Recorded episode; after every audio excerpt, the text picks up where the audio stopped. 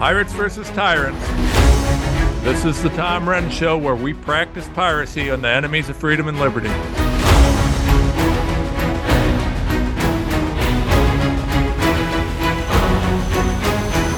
Hello, everybody, and welcome to the show. We are excited to be here today. Uh, you know, this is actually probably one of the more important shows that we've done in quite some time. I think this is a crucial thing. So, today we're going to have a conversation. Uh, we brought Ken McCarthy back, uh, who, who's done a book on what the nurses saw during the COVID pandemic. And a lot of people, a lot of people, myself included, lost loved ones during COVID. A lot of people died uh, that, that didn't need to. They were murdered in the hospitals. Uh, the hospital protocols were absolutely horrific. And uh, it, it just, it was a nightmare. It was a nightmare. Well, no one knows better what occurred than the nurses. The nurses were there; they were saw and so we've got a we've got uh, two wonderful, wonderful nurse heroes who have been fighting and speaking out about this ever since. Right, uh, Nurse Erin and and Kimberly Overton have both been absolutely outspoken in this. They've been fighting. They've been fighting like hell. This is really, really important. Uh, is our elected officials do everything they can to move on and to not do anything to provide accountability. If we forget about the people who were murdered, if we forget about what occurred, it's going to happen again. And I'm going to tell you, as an attorney, the laws that allowed this to happen before are still in place. And unless we do something about it, they're going to be in place when disease X hits, which, you know, we're all hearing about nonstop. It's coming. Uh, so we have to do something about this, and we have to ensure accountability. So I want to jump right in on this, and let me uh, let me introduce everybody. Um, we have with us, as I said, Ken McCarthy, author. Uh, he did the What Nurses Saw book. I've got Nurse Erin, who, well, if you know anything about this, you've heard of Nurse Erin, and, and Kimberly Overton, who, same. Uh, again, these two have been warriors. They've been fighting. They've been speaking out on this, and uh, you know, frankly, I've admired their work for a long time. This has been a real tough thing to do for the nurses. And, you know, Ken, of course, did a great job of bringing everybody together. So I appreciate y'all being here. Thanks for having us. Yeah, thank you very much. Appreciate it. All right. So last time we had Ken on, you know, we talked about his book, What Nurses Saw. And, uh, you know, just as a quick rehash, Ken, tell us a little bit about that book and, and what prompted you to do it. Well, I remember when uh, Erin uh, came out about the story through a colleague of hers, and then she was on quite a few podcasts. Uh, she had footage, she, not not just her memories, but actual footage of some of the things that went on. And I waited for some journalist or some big news media organization or some government agency to say, "Whoa, what what's this? We better get into it." Uh, and I waited and waited and waited, and it got to be the summer of uh, 2023, and I realized nobody's going to do anything. So the story's gotten out piecemeal. For instance, Erin's put out her story, other nurses put out their stories, Kimberly put out her story. Uh, we have some stories of family survivors uh, and it could accidentally give the impression that this was sort of a one off, one bad hospital, one bad situation. But what I came to understand as I interviewed more and more and more nurses is this was system wide uh, throughout the entire United States, throughout Canada, in the UK. Uh, and so I just put all the stories in the in between the covers of a book. I added some appendix material, some information about remdesivir. Uh, AJ DePriest contributed an amazing bit of forensic accounting on all the various financial incentives that hospitals were given to carry out this death protocol. Really, is what, what we need to call it. And that's my part. And uh, you know, here's the book. Here's what it looks like.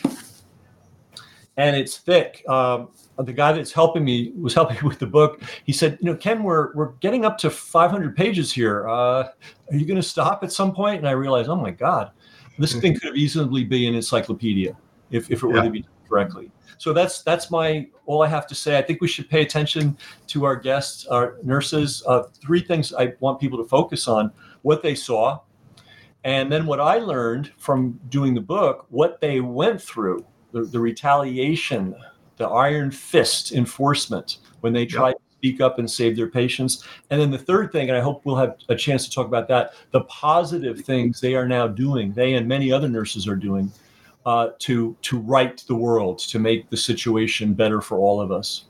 Well, absolutely, and uh, you know, I want to I want to point to one thing that you talked about there, right? So this was coordinated. Okay, this was coordinated coordinated nationally. Now, uh, Kim and Erin are in different uh, different hospitals. They're, they're, they're from different locations, but yet the protocols identical. This was coordinated on a national level, and by the way, we can show that it was well known that a lot of the pro- things that were added into these protocols were things that that Fauci and and the FDA and the CDC, all these guys, they knew all the issues that ventilators cause. There's tons of industry guidance about it. And we'll get to the, we'll talk to the nurses about that. I mean, you ladies, I'm sure you probably had training at some point talking about, you know, you know, we don't, we don't, ventilators are not great until COVID came and now everybody wants a vent. But, you know, there were all sorts of things that were done. But before we get that, let's just go. So, Erin, you were you were one of the first people, one of the first nurses to really kind of blow this up on a broad scale. And I remember because when you did that, it, you know, it was early on in some of my litigation in this. And I remember how lonely I felt and how hard it was to find any doctors or nurses who would say anything. Mm-hmm. Then suddenly I got this uh, this nurse who's dropping video all over the place and this sort of stuff. And man, I wanted to throw a party because I was like, man, finally someone's yeah. what, uh, showing what I'm seeing. So tell us a little bit about that. Yeah, that actually gave me chills. I haven't thought about that for a while. I mean, we were kind of by ourselves for yeah. a long time. Um, I don't know. You know, I'm from I'm, I live in Florida, and even at the the very beginning of this, you know, I think like even a lot of people were sick in like December 2019. Yeah. You know, just working. I remember picking up a ton of shifts for people, and then all of a sudden, you know, started bringing you know a lot of travel nurses, and it, it became I don't know. It was it was just I think they purposely made it very confusing, you know, for those of us on the inside too. You know, like we don't know what's going on, but if you step back and kind of look at it, it was, you know, it was all part of, you know, the the fear induced plot uh, psychological operation that they use, and it, I think that it wasn't just national; it was global because um, there's nurses was. from all over, you know, uh, the world that have the same exact stories, but you know, right around March 2020, I remember the respiratory therapist, this is in my Florida hospital, you know, was to train us all how to use a vent, like every single person in the hospital, even like the cooks. And I remember having a conversation with him, like, what the heck is like, since when are, since when do we do this? You know, for anything respiratory, like, it, it, was just really bizarre and he agreed and you know kind of people just kind of sat back and like all right this is what we got to do but you know, even at that point, I just kind of felt like that sick feeling in my stomach. And then, you know, then the travel nurses came and they were furloughing all the staff. And that's when I took a travel uh, position to New York. And I guess that's kind of like where my story began after what I, I witnessed, you know, at the, what do they call it? The epicenter of the epicenter. And, uh, you know, it was a war zone uh, but I I've been to to actual war. I was in the military, and um, it was a def- definitely a different a different war. But it wasn't the war that the media was portraying. It was a war against our patients and literally human beings uh, in general. So, so what, what specifically, you know, when you talk about this, and of course, you know, I know some of these stories, but I want people to hear Mm-hmm. Give me an example. Give me an example of a horror story, something to touch your heart that that you know. I and I know that stuff's hard to think about, but mm-hmm. it's crucial that the people listening and watching know that you know some of us who have been fighting through this, we live the pain with you guys. We're not going to quit fighting this until there's justice. We lived it too. So if you want to give people an example, let's talk about how how great this was because they were trying to hold out the response in New York like as some sort of heroism, but they weren't exactly treating these people with respect and love, were they? No, you know, I when I first got assigned to Elmhurst, and that's in Queens, and that was like actually the epicenter of the epicenter hospital. And um, you ever feel like you're kind of like moving in slow motion and you're kind of looking around like how am i am i the crazy one? Because everybody's going along with it. And I can't even explain like the feelings that I even feel like to this day talking about it. And now we're what in 2024, but all I all I could think about is every single person that walked through those emergency room doors was never going to see their family again and their family was never going to see them and they were going to end up in the freezer truck outside. Every single person when you walk through those emergency room doors you were that was your that you were signing your death certificate at that point. And everybody knew it.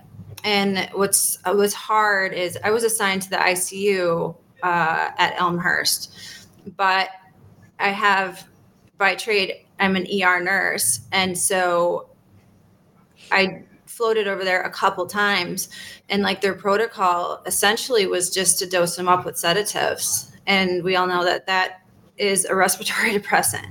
So you're going to suppress their respiratory system with respiratory issues. Ultimately what they wanted to do is just kind of make it so that they could put them on a vent. So i from the beginning i've kind of called it like an assembly line to a body bag. You know you walk through the door you get dosed with sedatives, you get shipped up to the ICU, you get put on a ventilator. Most of the staff has no intention of going into your room. Uh, right. There was patients with feces dried up their backs for two, three weeks. I mean, it, eh, they had the IV poles outside of the rooms. They were lying to the family members on on the phone about like literally everything, all of the treatment. Um, like as a nurse, like I couldn't advocate for any of my patients or they were you know they were threatened to be sent home. So it's like what do you do? You know and this was within the first couple days that i was there i was like i'm either going home or i'm going to try to figure something out and expose this because this is like a mass genocide and i don't want to be a part of it and i don't think i can sleep at night if i do stay silent. You know i don't care how much money I'm getting paid. We were getting paid ten thousand dollars a week. They can shove it. You know, like that hush money is essentially what it was. Um, it wasn't going to keep everyone quiet, but or so I thought. Because um, when I my story came out, I was literally one of the only ones, and the actually the only one in the entire world that had actual video evidence. So the pushback for me by the government and actually my own colleagues was incredibly difficult to like push through. Um, but i knew that that was what they wanted to do is like silence me right? So so so just to be clear and i want to rehash a couple of these things and then i'll let you let you finish here. Erin is a nurse. One of the primary jobs a nurse has is to advocate for the patients that is the number one job. The nurse nurse in today's medical system is the patient advocate. The nurses were told they couldn't interact with the patients; they'd die if they got close. That uh, you know that these patients were were you know this that and other. These patients were left in their beds, covered in poo, covered in urine, bed sores, infections all of these horrible they were dying worse than the way people die in the third world. Mm. they weren't dying from covid. They were put on depressants. And this is something that's happened ever since and still happens. When you go in for covid they put you on depressants that that slow your respiration so your o2 levels go down which gives them the opportunity to say that we need to put you on cpap or forced air of some type. They crank that cpap so high that it causes damage to your lungs and they continue to keep you on depressants that causes pneumonia. Then they put the vent in, which makes it even worse. Then you die. Once you get onto palliative care, they OD you on morphine and other other drugs with known interactions, and you die. This is what happens every single time. Everybody knows where it's going. But guess what? Instead of being prosecuted for murder, the hospital systems are given complete immunity. You can't even sue them for malpractice, and they get bonuses they get bonuses for remdesivir. They get bonuses for CPAP, bonuses for uh, the vent, bon- bonuses, bonuses, bonuses for everyone that dies from COVID. Those bonuses are still in place in many cases. So don't think this is over. Now, Erin had the courage to actually put this out. You would think that the mainstream media would be uh, huge on this, that they would want to show this video. You would think that her doctors and nurses that she was working with, who were forced to, to do things that they knew were killing patients, would have celebrated her. But they were getting $10,000 a week or more. Did you get celebrated, Erin? No, gosh if I would have stayed silent, you know, we had the parades that they were clapping for us at 7 p.m., which is like all part of the show. So it's like one one nurse goes against all the other nurses or doctors, you know, and then you're kind of you're the scapegoat, right? They can say you're crazy, you're this, you're that, even though they all knew, everybody knew what was going on. But yeah, they they it, they had a feeling they didn't know I was actually undercover. Uh, I was wearing spy glasses uh, during my time, and I kind of got away with it. And it was easy because we all had to wear eyewear. So I just called them my nerd alert glasses, and everyone thought that was funny. But ultimately, I was recording them, you know. And a couple times, I I recorded, um, you know, full codes, which is people that want to be saved and resuscitated with the doctors, you know, not allowing anyone to to perform CPR and save their lives, and then they would write it that you know that that was attempted. It, everything was a lie, and like they they suspected that I was not one of the the good listeners there, so they had brought me, you know. Um, they kicked me out of one of my patients' rooms and brought me and told me I wasn't, you know, going to go back to work. Uh, and ended up kicking me out when they did. They unplugged every single ventilator in that entire hospital at Elmhurst Hospital. And what that does when you unplug ventilators is reset the settings. So they were like covering their tracks at the same time. And I know this because right before I left, we were all in a WhatsApp chat. It was like all the crucial staffing nurses. And I pretty much sent them a nice old paragraph like, you guys know you're murdering people. This is going to, you know, I just, I was mad. I, I'm still on a vengeance. And I'm, if anything, I'm on more of a vengeance at this point because now we got more people and support. But uh, there was a couple nurses that were in there and they continued uh, my undercover work. So that's one thing that the hospital is not aware of yet. but yeah, they were they were having all the nurses and staff sign a- additional non-disclosures, and you'll be persecuted, yada yada yada. So yeah, so I mean, generally speaking, and I'm not trying to give anybody legal advice, but you might want to ask your local lawyer. Uh, how well a non-disclosure agreement stands up when it's being used to cover up a crime because typically they don't apply uh, you should also, uh, you know, recognize that what Nurse Erin just described there was in many states called felony murder. Mm-hmm. Fraud that results in murder or death is, uh, you know, and that's that's as bad as it gets in in many states. So I, am not saying that there ought to be some felony murder charges, but yes, I am. Um, so so you know, uh, we just got to ask ourselves if there's any prosecutors in the state of New York that uh, have the gonads to actually put the safety and lives of the people of New York above their own uh, their own self interest. Mm-hmm. Because I assure you, you'll get attacked by the crooks in New York if you actually stand up for the people. But I'll, you'd probably be a hero to the people. Um, Kim, you you have a, a, pretty incredible story too. Let, let's let's kind of walk through, you know, where you started, how you came into this. Yeah. So, well, thank you again for having me, Tom. Um, so I started, I was an ICU nurse. I worked throughout the pandemic. Um, and uh, like Erin said, nothing made sense in the beginning. Uh, it seemed like every new policy that would come down the pike just kind of really flew in the face of everything we'd long known to be, you know, true and accurate in healthcare. And I've been in healthcare for 27 years. And, you know, it's starting with the N95 mask and wearing that same mask from our COVID patient room to our non COVID patient room. Know, prior to the pandemic, um, infection control policy does not allow for anything like that to occur. So things like that just kind of had me questioning things. And, and like Erin said, also, we were seeing people that were very sick, probably as I can recall back as early as September 2019.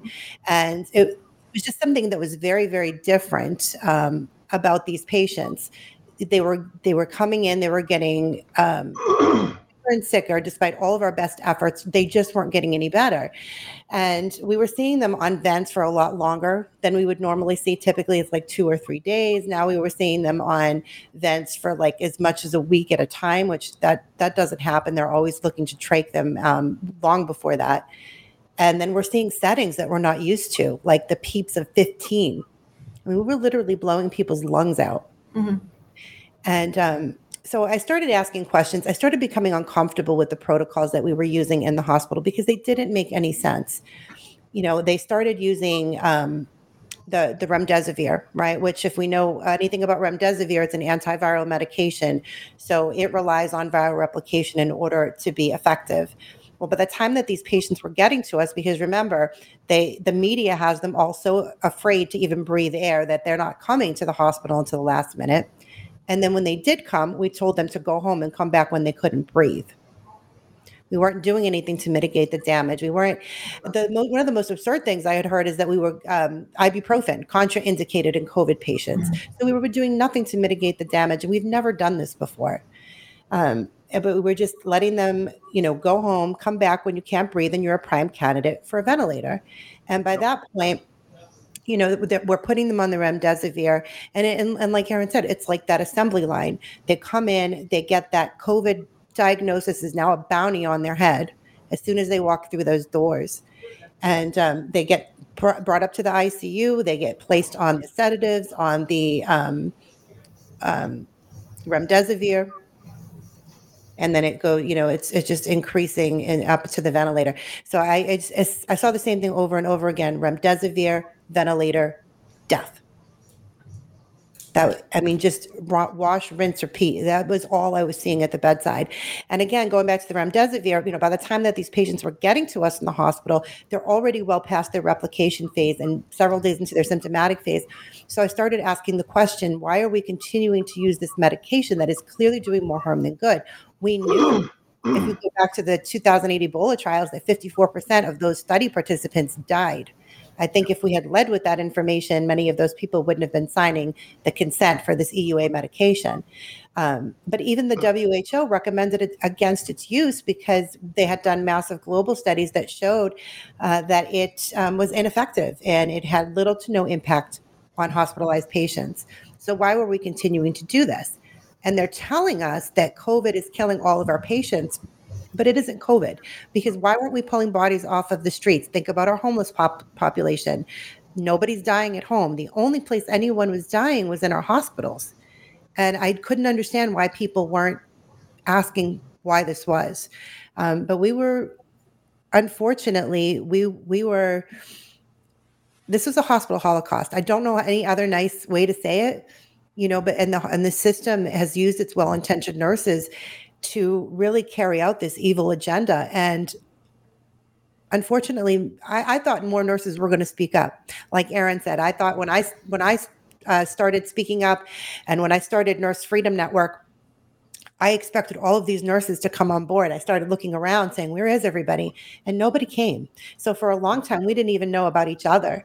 You know, there was a, few of us out there doing our own thing Nicole, uh, Erin, Jody, myself, and a few others, but we didn't we hadn't connected with one another. And like you said earlier, it's a really lonely feeling um, to be out there and, and talking about these things.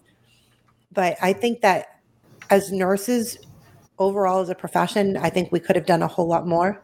And I think we could have put a stop to this very, very early on. If in any large numbers we had stood up the moment that they told us our patients couldn't have an advocate at their side, we should have been standing up again in large numbers and and saying absolutely not.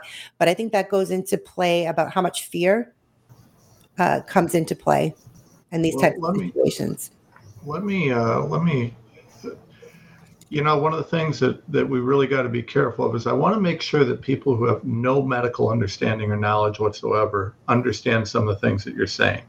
Mm-hmm. because this really has to be broken down for people who don't you don't need to have that understanding to understand that this was intentional.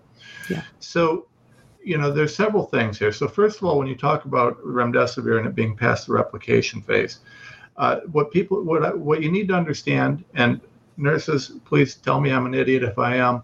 Um, when you get a when you get a virus, it gets to your body, it, it replicates for a while. Uh, you start getting sick, but the, the virus will quit replicating in your body and will start getting its way worked out, and you'll still have other issues to deal with, secondary infections, other things like that. And that's generally how uh, my doctors and nurses have taught me that the pathology of a disease will, will carry forward. Um, so you start out with a virus, the virus itself will run its course, but then you're left with whatever's left. And, you know, part of uh, the way that modern medicine deals with this is they treat these secondary issues, right? So if you if you come down, if you've got symptoms of pneumonia, you know they'll use steroids to keep your lungs open. Uh, you'll you'll you know it's the reason that you take a decongestion. It's the reason that you do these things. You, you minimize the symptoms while your body's dealing with the virus or whatever else.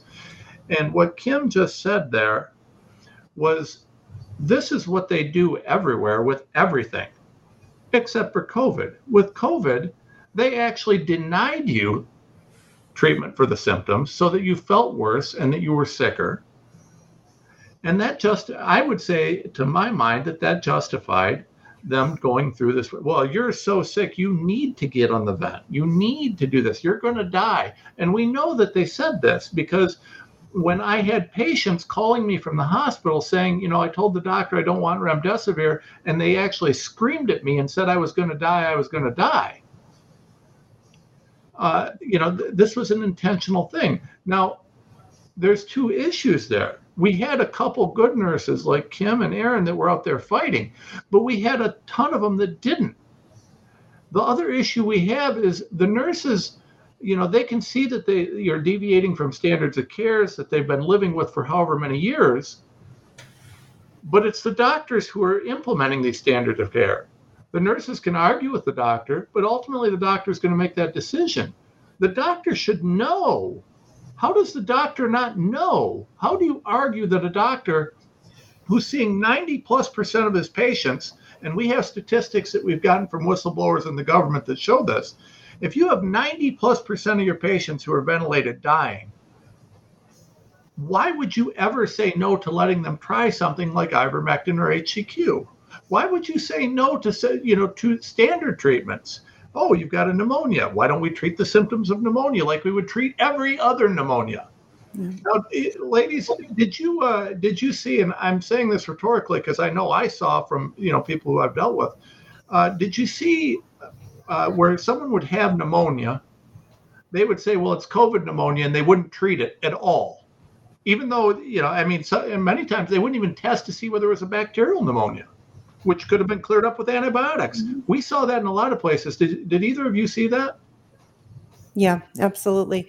Yeah, they weren't doing anything to mitigate the damage of, of the virus. And that and that's what was happening is that they were coming in and they were getting again on that assembly line um, and they were succumbing to secondary infections due to um, you know ventilator associated pneumonia or um, you know we're leaving as Erin said we're leaving them up in the in the bed um, you know they're getting bed sores they're getting infections from that they're drowning in uh, their fluid.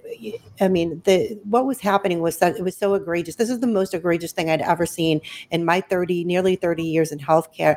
It was that we were um, intubating these patients that did not need to be. They weren't in distress and i had one patient and as you alluded to earlier they were talking about you need to give you need to give your lungs a rest. And i had a patient that was literally begging for the ventilator. She was a little bit short of breath. She probably could have benefited from some oxygen you know some support. But she they had her literally begging for this because they she thought she was going to feel so much better. And you know I, I keep thinking i just keep thinking back about that and it just horrifies me. I can't get any of their faces out of my head any of them these ones that i know that they didn't need to die. You know they, they put them on these vents knowing that there was an 80 to 85% chance they weren't coming off of them. We were in a sense we were essentially signing their death warrant when we did this. And again it wasn't because they were in distress they were not in respiratory failure. It was in an effort to contain the virus because that ventilator is a closed loop system. The virus is no longer disseminated into the air. And it was being done at that point no longer about the patient in the bed. So I, I just could never understand why we were doing this. And for a virus we'd already been exposed to, and that's you know that's just nursing that's healthcare we're exposed to who knows what and that's what we sign up for so um, to see this happening over and over again. And I couldn't understand the doctors going along with it. And I would ask them, why are we doing this? Why are we pushing for early intubation versus early treatment that we know is safe and effective? And they would just say the same answer over and over it's protocol. And people don't understand these doctors, um, they are just paycheck employees right and these big yep. corporate hospitals they take their marching orders just like you know just like the rest of us um, some of them take orders well better than others i guess because you know that's why i had to walk away i, I couldn't do it anymore well, i couldn't watch these patients die they, the, I'm a little less forgiving at this point because they did take an oath, just like you mm-hmm. ladies yeah. did, and you ladies did right. These guys sold out. You guys took the abuse. You guys took the hell. You guys took the beating. These guys kept collecting the big fat checks and got eh, videos made of a bunch of idiots dancing in ER while their patients are being murdered. And uh, you know, just you know, they got they got all the high fives for it. You took all the abuse. So my my uh, compassion for these sellouts is not all that high at this mm-hmm. point. Um, and the fact that it's still occurring is mind blowing. Um, Can I jump in on that point? Um, yeah, I got the statistics from Yale Public Health just the other day. 1,500 people are dying every week, quote, of COVID in hospitals yep. in the U.S. Yep. And they're still getting paid off for it. Can I, can I throw in another thing just so people can understand this scene? The doctors run the show and the nurses are there to assist the doctors and assist the patients and act as the advocates for the patients. So the doctors are the ones giving the orders. Uh, and and you know in, under normal circumstances you should be able to trust your the doctor's orders. Uh, and and nurses also exist to say hey doctor you sure you want to give this person this drug again? Because you just gave it to them an hour ago right? And they go oops you're right. You know mistakes happen uh, so the nurses were put in a really bad situation because they are not the ones running the show, uh, but they are the ones that have to execute on on the actual orders. Uh, it's like being a. I'm not. I don't want to use a military analogy and, and and mix things up, but it's like if you're, let's say, an an, uh, an enlisted person and the officer says, "Take that hill." Well, under normal circumstances, you take the hill because he's the officer and hopefully he's got the right intelligence. So uh, initially, I think a lot of nurses were fooled, uh, but then they then some of them, a lot, unfortunately, the majority of them persisted. Um, and it was it was like it was like being I think it was like being in a battle and the lieutenant goes oh there and you're going wait a minute everyone that's gone there has died and and it's getting us nowhere and the lieutenant says keep going and just keep sending every other person into that uh, into that certain death. I'll I'll speak on that a little bit because just from a military perspective too, but also a nursing perspective. Um, like nurses are the the last line of defense between a patient and a body bag, and we do not have to follow bad orders. Absolutely not. And even in the military, if an officer is going to give me, which I was enlisted, a bad order, and I know that it's a bad order, I can go up my chain of command. And that's what I did at Elmhurst Hospital. I'm like, absolutely not. I will not do that. There was a, a point when I was literally blocking my room door. Like that was right around the time that they got rid of me because they're like, whoa, this girl's like, she's not following, you know, in order. But you don't have to follow orders, especially bad orders. And like that's why we have a chain of command. And I tried to use that, and I know that others had, but the minute that you went up that chain of command is when they kicked you out.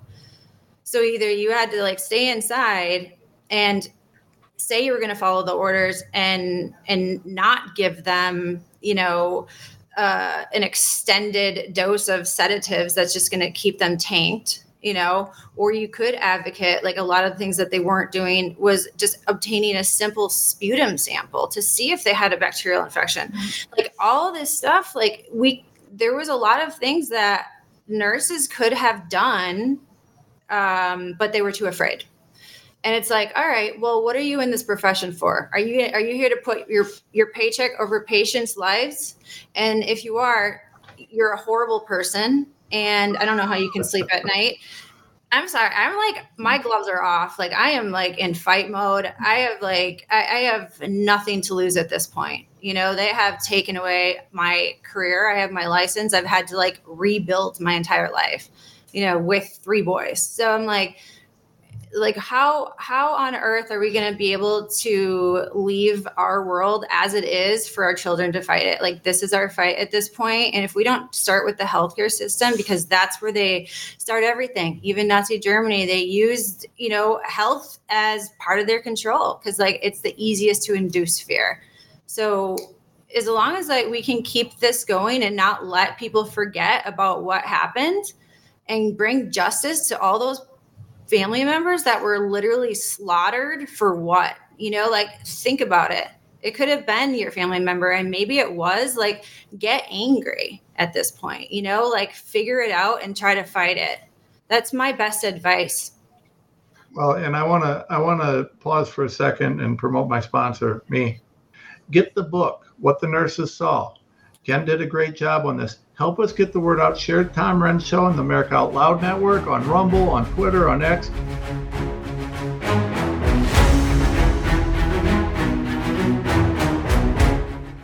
Cofix RX nasal solution has completed the circle and is now offering throat spray with povidone iodine. That completes the protocol doctors like Peter McCullough recommend. If staying healthy is important, you'll want to make sure to add throat spray to your next order of Cofix RX.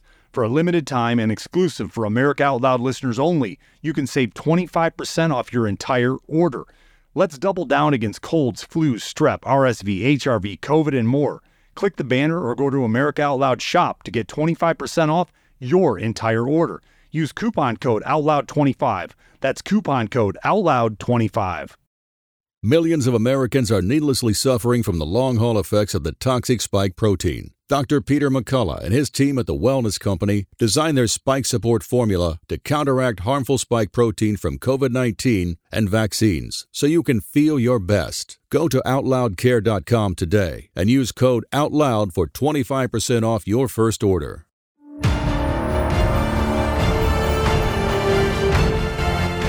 Well, the year 2024 is upon us, and it is our chance to get it right and take back a free America.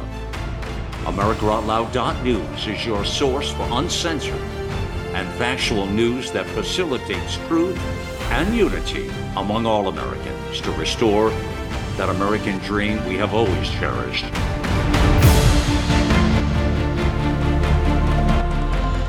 Now is our time, my fellow Americans. America Out Loud Talk Radio. Liberty and justice for all.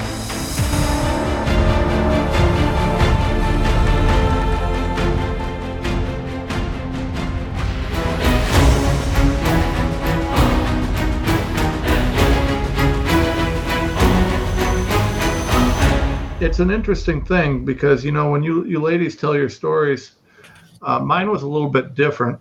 Um, I had a I had a lot of pictures sent to me uh, when people would be begging me to to say, you know, because as the first lawyer out there doing this, and so people would be begging me to, you know, hey, you can get us, you can get our loved ones ivermectin, you can get them out of the hospital, you can sue them, you can sue this, you can sue that. Well, the problem is, is you ladies know, the death protocol took between nine and 16 days, depending on the state and the hospital.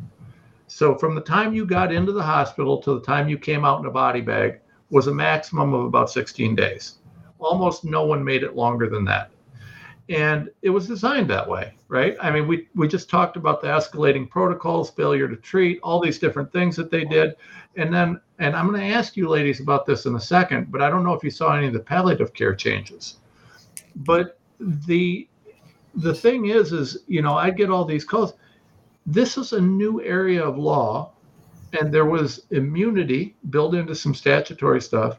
And that being able to actually get a case structured, assuming that I was licensed in a state or had someone I could work through in any given state, get it into court and get something done in less than 16 days, it was almost impossible.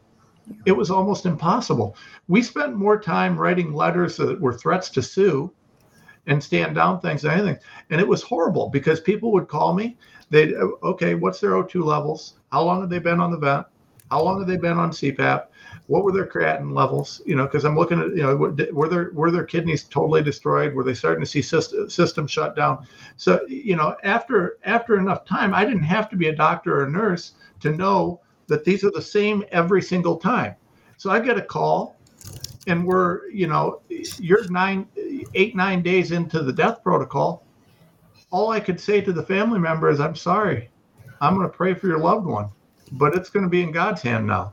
And and this was horrible over and over. So i can't imagine having to go in and look in the rooms and tell the parents that they can't say goodbye to their kids i mean this is horrible on a level that people i don't think people understand how horrific this really was. And these nurses who actually did wake up and knew what was happening i mean they were put into positions where they could either lose everything or they could they could uh, just stand aside and watch people murder now i know what the right thing to do is but it's really a lot easier to say than to do um, Erin, you mentioned that you uh, you faced some pretty solid repercussions, you know, professionally and everything else. You want to talk about that a little bit? The thanks that you got for all of the work that you did and for standing up for your patients. Yeah, not much. Um, I mean, I was fired from the my travel nursing position, and then um, my local hospital, Advent Health. Actually, I don't. I haven't really said where I worked, but now I am these days. Um, voluntarily resigned me without my knowledge. And to this day, even with an attorney, I can't get that paperwork. So essentially, they they fired me, uh, but like kind of forged my signature as voluntarily. Um, they also fired the the CEO that I was uh, speaking with, not locally, but it was like more of a national CEO. Because um, when I did my undercover work, the documentary, uh, I guess people had to verify everything that I was saying. So they went all the way up to the CEO. And then he also he was going to participate in another documentary with the same producers and um, he was canned too so you know both of my jobs were you know cashed out. And then I'm also like on a do not hire blacklist according to a, a travel nursing uh, friend of a friend who had looked me up and there's literally a do not hire um, so i've had to essentially create my own employment um, but I will say that there has been absolutely zero sanctions or lawsuits against me, and I have my license, and it's in good standing, uh, multi-state license at that. So, you know, what I did was the right thing to do. Uh, we're mandatory reporters. Anyone in the healthcare industry, uh, all the way to the janitor, all the way to the top CEO, mandatory reporters. If you see something, you don't say something, you can and will be held liable in a court of law. Uh, maybe the Nuremberg two trials that hopefully we'll see, you know, before uh, our lives, you know, uh, are up. But ultimately, I mean, that's what people are afraid of happening to them. But I think that between Kim and I, we're perfect examples of perseverance and like when you do the right thing god will bless you. And it's not going to be easy but it's going to be damn worth it. Yeah, yeah. well and uh this was systemic. I mean you know just fyi i mean the the, the pressure from the political uh, crews to do this uh, were everywhere. And i'm going to ask and kim i want to hear about the great big thank you note that i'm sure you got as well. Um, but before i get to that thank you note i also i want to i want to mention Erin, you were you were in Florida and then New York. Uh, Kim, what state were you in? In Tennessee. Okay. Now, you guys have talked about the protocols and the things you saw, and they were pretty well identical, right? Yep. And I can attest that they were identical all over the country because I've been all over the place doing this. Hmm. Isn't it peculiar that the same identical protocol was implemented in every single major hospital system around the country, even though it's well known and well established that those protocols violated all sorts of standards of care. And no one said anything. No one noticed this. None of the medical review boards at any of these hospitals, when they looked at the protocol, said, hey, uh, you know, um, not treating someone for pneumonia might be a bad idea. Um, hey, uh, when we get to palliative care, you know, uh, ODing them on morphine and uh, you know using the, the drug cocktails that you're using. That's gonna that's gonna uh, uh, expedite death, which is you know murder. I mean, they have they have review boards in the hospitals that decide when they put a protocol in place whether or not they're safe. That's their job is to look at this. Yeah. Someone overrode that. Who was that? Where did that order come from? And why is the COVID committee not asking that question? Why is Brad Wenstrup and uh, and Jim Jordan? Why are they not? And all these people, why aren't they asking that question? Why aren't they asking who put the nurses in these positions? Kim, what, yeah. let's, let's hear about the thank you you got for fighting for your patients. I, I mean, did you get a raise and a promotion, corner corner office? Definitely not. Um, but I didn't get fired. I will say that. I, I ended up leaving bedside, you know, because I did become so uncomfortable. My heart was so burdened by everything that I was seeing. I just couldn't take it anymore. Um, so I did leave uh, the ICU and I, I wanted to start working from home. I actually got a job doing telephone triage nursing. And, you know, I figured that would be a good alternative for me. It would get me away from all of this depth and despair because I just couldn't handle it anymore. Um, and you know, for a while it was a good alternative, but there again, I start becoming uncomfortable with there's protocols that they have us use. We actually had a um, they had us encouraging vaccination for everyone, including children, and not only that, they had us. Tr- they tried to have us say that safe and effective period. We would have no way of knowing that. We had no long term safety data. The short term data was alarming to say the very least. So there was no way that I was going to do that. But we actually had a scripted answer when somebody would call and say, Is, you know, should I get this vaccine? Should my child get this vaccine? Is it safe? And we had a scripted answer that said, Yes, the vaccine is safe, period.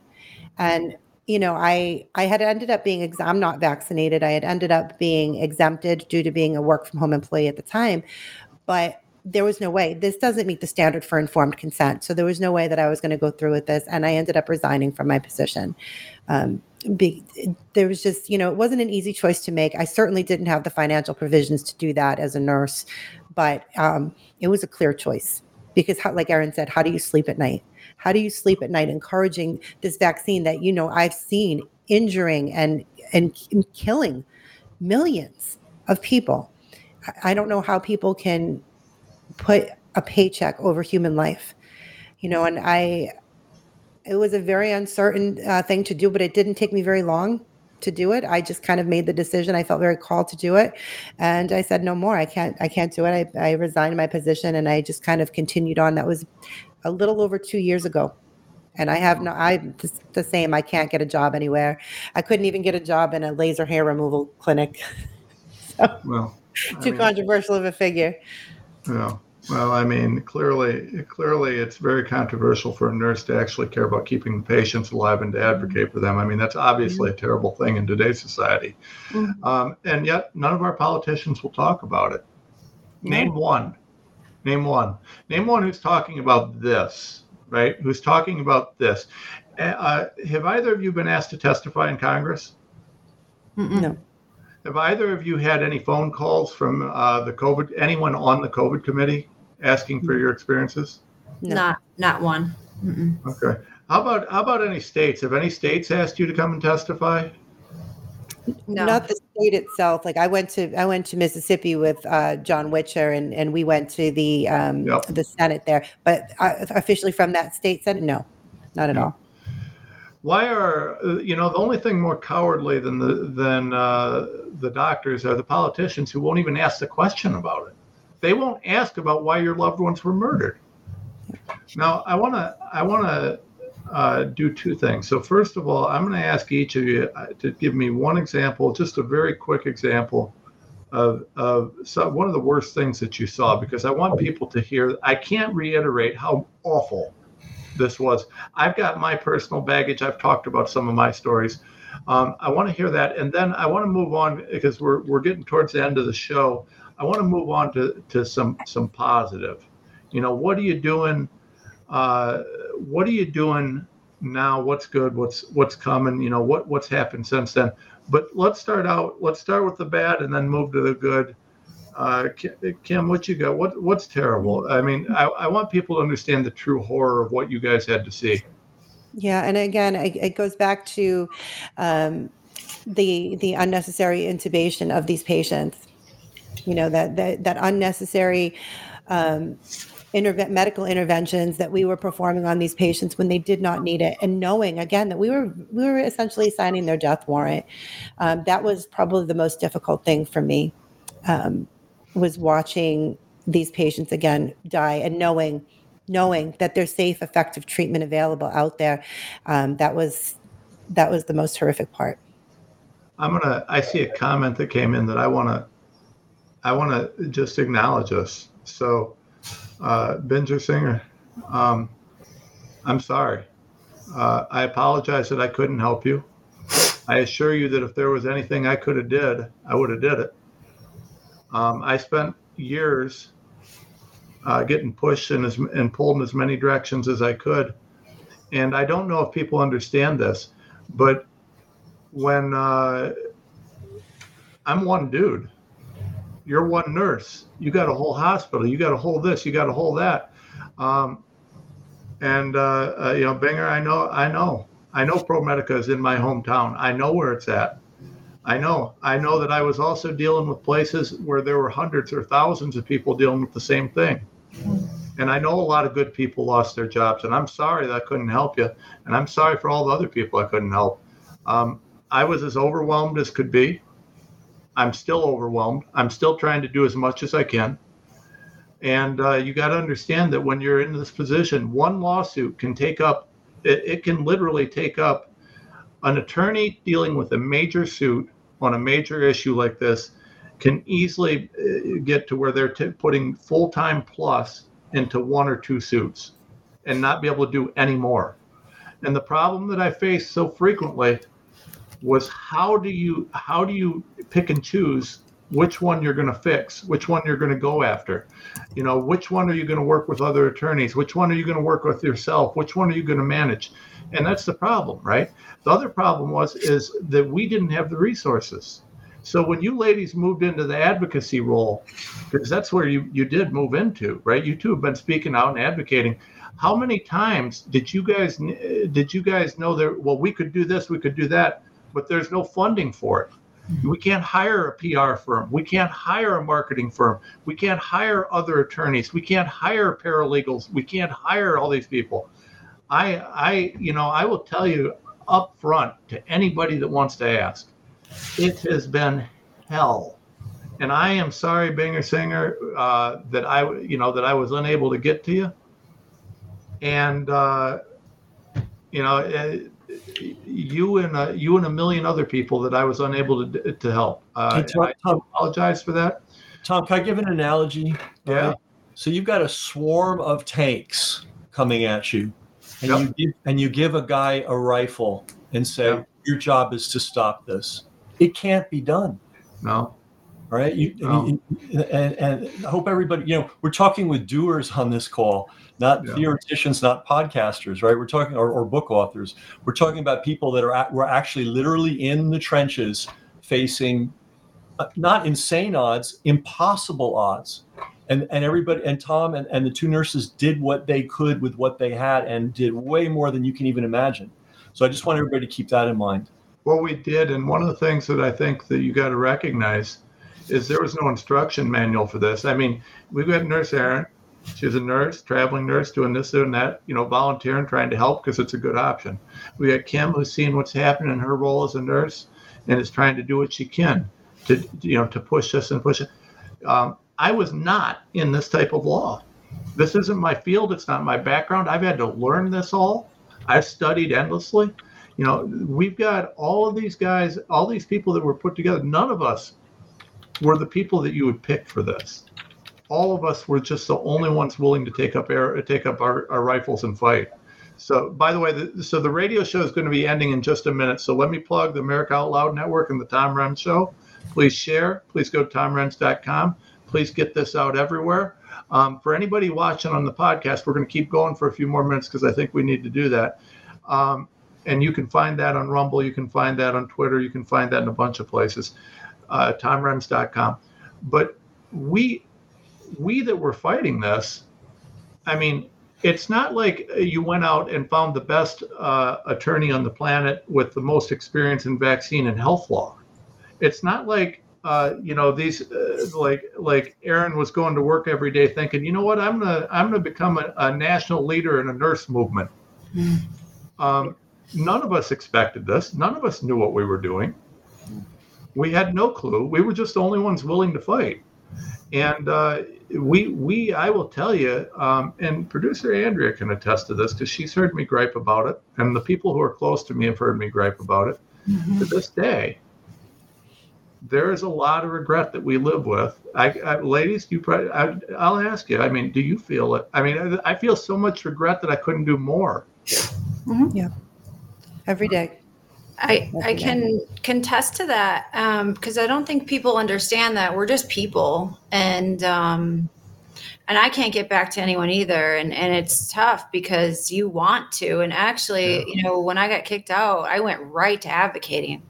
I was up all night every single night. Honestly I had to take a little break just recently for the last like six months. I've I had to step back because like I was I, I got so skinny too. I just, I mean, like literally, I wasn't even taking care of myself anymore. And I, I, I was like, I'm raising three boys, I, and like now they're getting bigger. I'm like, man, I'm missing out too. So it's like it's hard to find that even balance because we're at war right now. But at the same time, we have to put our oxygen masks on first too. And like, I think that you know, I, and I understand that comment, you know, from her, but at the same time, maybe maybe we need more attorneys to get involved and maybe that's a good sign of that. And maybe we need more nurses and, and more voices and we need help. Like Yeah. how can we fund this? You know i don't i, I mean we're stretched you know Yeah. and, and it's difficult. And we're at the we're, we're literally on the front lines of it. And it and it's tough and i don't think people truly grasp that you know the the feelings that we have you know just constant exhaustion Yeah. It's heavy on the soul And Literally. disappointment.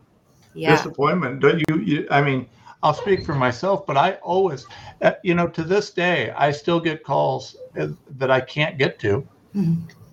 Hey, you know, my loved one's in the hospital with COVID. I didn't even know they were still murdering people. Can you help? And I'll, yeah, I'll still to this day not be able to get to it. And there's not one of those that goes by that doesn't break my heart. Mhm. Not one because every single time I know that someone's brother, sister, mother, uncle, cousin who is loved, who's got a whole life. And and like I said, when I was a kid, I was a fireman.